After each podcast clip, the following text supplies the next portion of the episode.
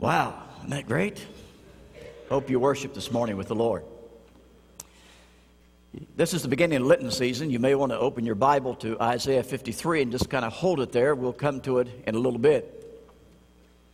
Years after her experience in a Nazi concentration camp, Corrie ten Boom came face to face with one of the guards that was the most ruthless guard in the, in the camp. There he stood. He had been a man who had uh, molested her in not physically, but in many ways while she was there, had taunted her sister and her. While they were in the delousing shower, she said it was as though he was visually raping us. She had a great hatred and bitterness in her heart for this man. And he stood before that day with an outstretched hand and said, Will you forgive me? And she said, As I stood before him, my heart was cold. I knew that I had bitterness in my heart. And yet I also knew that the will could function even when the heart was cold. So I prayed that the Lord would help me. Mechanically, I reached out my hand to him and clutched his hand. Said something happened when that took place. She said, I felt a surge that began in my shoulder and went down through my arm and into my hand. And she said, I've never in all of my life felt that and I said to him, I do forgive you, my brother. He said, That day, I realized that the love of God was more evident to me than it had ever been before. A tremendous change came over me. To forgive is to set the prisoner free but only to discover that you are the prisoner. Horace Bushnell said, Forgiveness is man's deepest need and God's highest achievement. Every one of us needs forgiveness. First of all, we need God's forgiveness for our sins. And each of us need to know that we are forgiven when we offend someone else, but the third thing we need to really know is that we can forgive people who have harmed us in some way. Listen to David as he rejoices after his confession of his sin with Bathsheba and the murder of her husband Uriah. Hold your finger on your text, but you can go over to Psalms 32, chapter 1 and 2. And here he has found the forgiveness of God, and this is what he says Blessed or happy is he whose transgressions are forgiven, whose sins are covered. Blessed is the man whose sin the Lord does not count against him, and in whose spirit there is no deceit. When you are emptied of all of the transgression and the bitterness, there's a peace and a happiness that comes that can come in no other way. And now look at our text in Isaiah 53. It's uh, a text that helps us to understand something about complete forgiveness that comes through Christ. Verse 4 through 6. Surely he took up our infirmities and carried our sorrows, and yet we considered him stricken by God smitten by him, and afflicted. He was pierced for our transgressions, he was crushed for our iniquities. The punishment that was upon us, the punishment that brought us peace, was upon him. And by his wounds we are healed. We all, like sheep, have gone astray. Each of us has turned to his own way, and the Lord has laid on him the iniquity of us all. That passage helps us to understand the sufferings of Christ for our sins. I want you to notice some phrases in the text. It talks about our infirmities, our sorrows. It speaks of our transgressions and our iniquities. It talks about the fact that we have gone astray. We have turned to our own ways. Our iniquity was laid upon him. So you see, it was not the Jews who centuries ago that crucified Christ, but we did it. It was our sin that did it. Now, we in our culture today do not like the idea of sin. We don't like that word. We don't like the things associated with it. And so we dress it up with fancy terms like alternative lifestyle, multiple partners. Alcoholism is a sickness. Youths are not sinning, they're just sowing their wild oats. They'll get over it. Or a murderer is classified as a psychotic disorder. I guess so.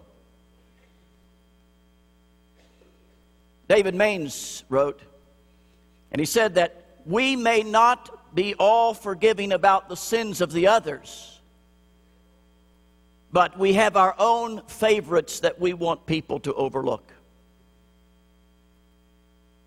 And so our society says, What's so wrong about cheating on a test?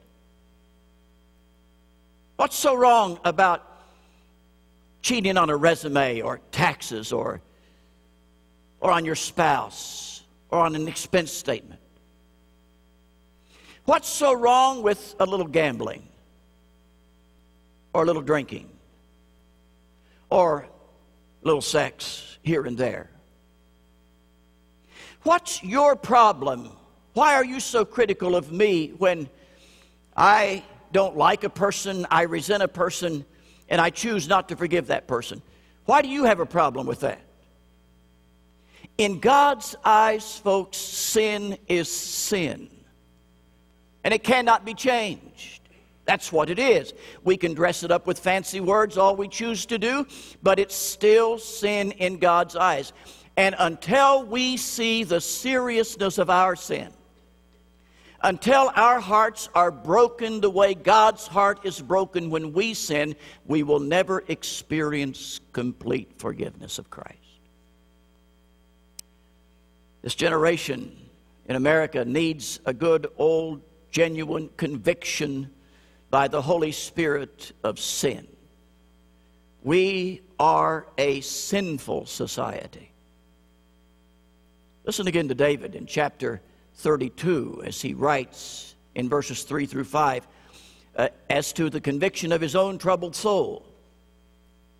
He said in verse 3 When I kept silent, my bones wasted away through my groanings all day long. For day and night your hand was heavy upon me, my strength was sapped as in the heat of summer. Then I acknowledged my sin to you and did not cover up my iniquity. I said, I will confess my transgression to the Lord, and you forgave the guilt of my sin. You notice what happened to him when he realized he had sinned? There was a deep seated conviction to where he was miserable. It felt like his bones were disturbed by it. He, he lost sleep, and in the middle of the night, his strength was sapped.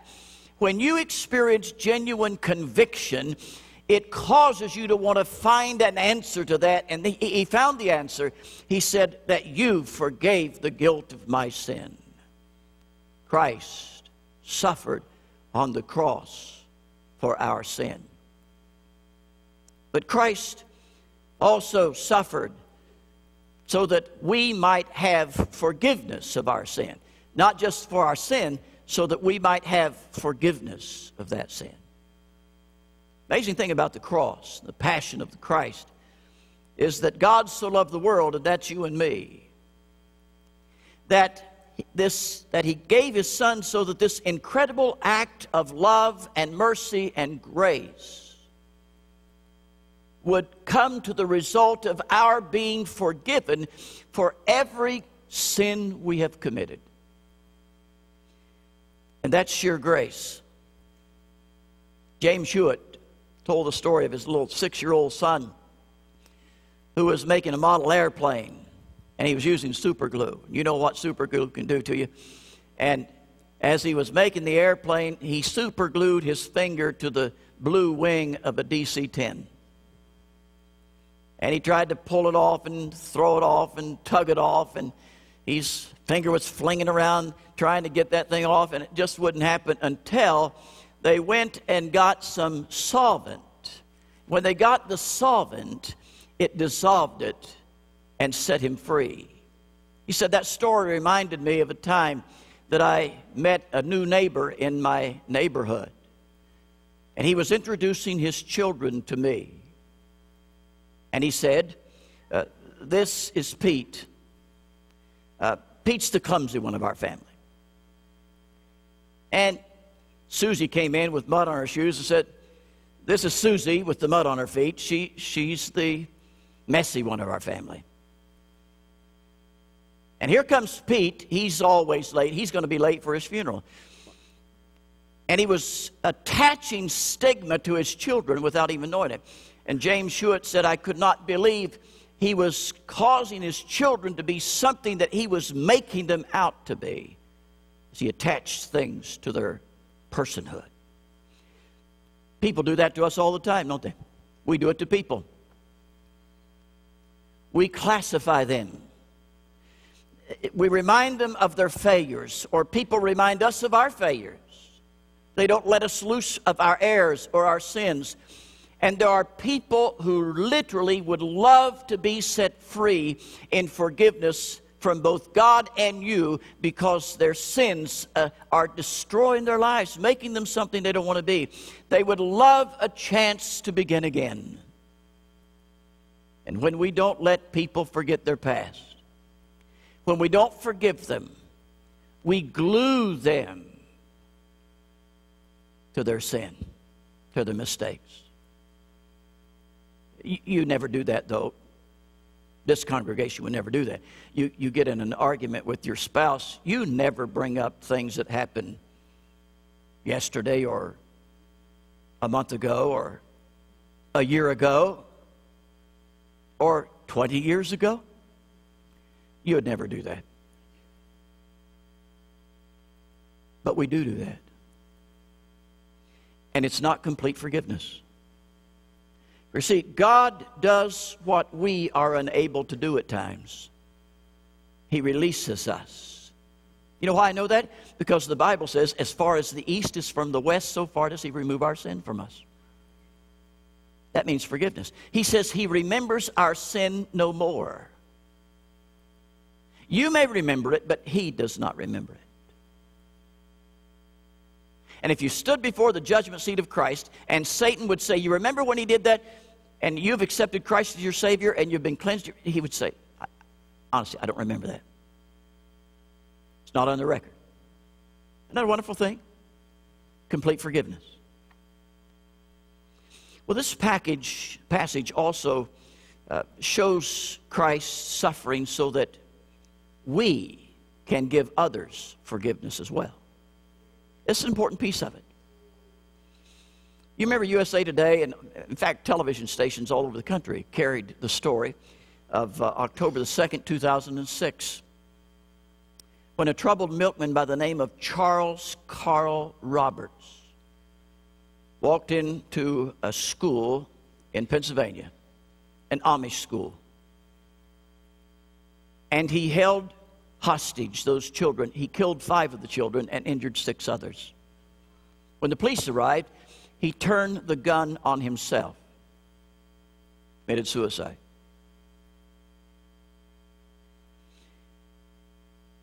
His wife had no idea he was going to do that. It seems as though he'd been a pretty model husband, good father. She was about to see something that was countercultural. It just doesn't happen often. On the day of his funeral, half of the 75 people in that audience were from the Amish community. There to stand beside a young woman and the children who had lost a father and had lost a husband. One of the chaplains from the fire department stood there and he said, I was absolutely amazed as I watched these folks bring total forgiveness to this wife and these children. Almost unbelievable, isn't it, in our society? In a society that seems to harbor resentment and hold grudges. The idea that someone could experience the kind of forgiveness in their heart that would say, You did a terrible thing to me, but I release you of that. If you hold something in your heart towards someone else, you are the prisoner. You are the one who needs to be released. And the only way I know to do that is what Corrie ten Boom said is by an act of the will. The will can take precedent over a cold heart and spirit. And by an act of your will, you muster up the faith to say, I forgive you for that. I release you. And, and you know, not only is that person released, you're the one that's really released. And my Bible says, in Jesus' words, if you do not forgive those who have sinned against you, you are blocking his forgiveness of your sin. Jesus died on the cross so that we might have complete, absolute forgiveness of our sin and the heart to forgive those who have sinned against us. Eternal Father, I know today there are persons in our audience who no doubt have never accepted your forgiveness of their sins. They, they're like David, they're, they're letting them live inside them and it's eating away at them. I pray today you would allow them, they would allow you to come in and change their life and put on a new suit of clothes and a new inside. So they accept you as Lord and Savior. There are persons in this audience who have been hurt by other people. Some of them have released it and forgiven, but some are still harboring that. May this be the day, like Corrie ten Boom, they give it away and become free themselves. In the strong name of Christ, we pray. Amen. Would you stand, please?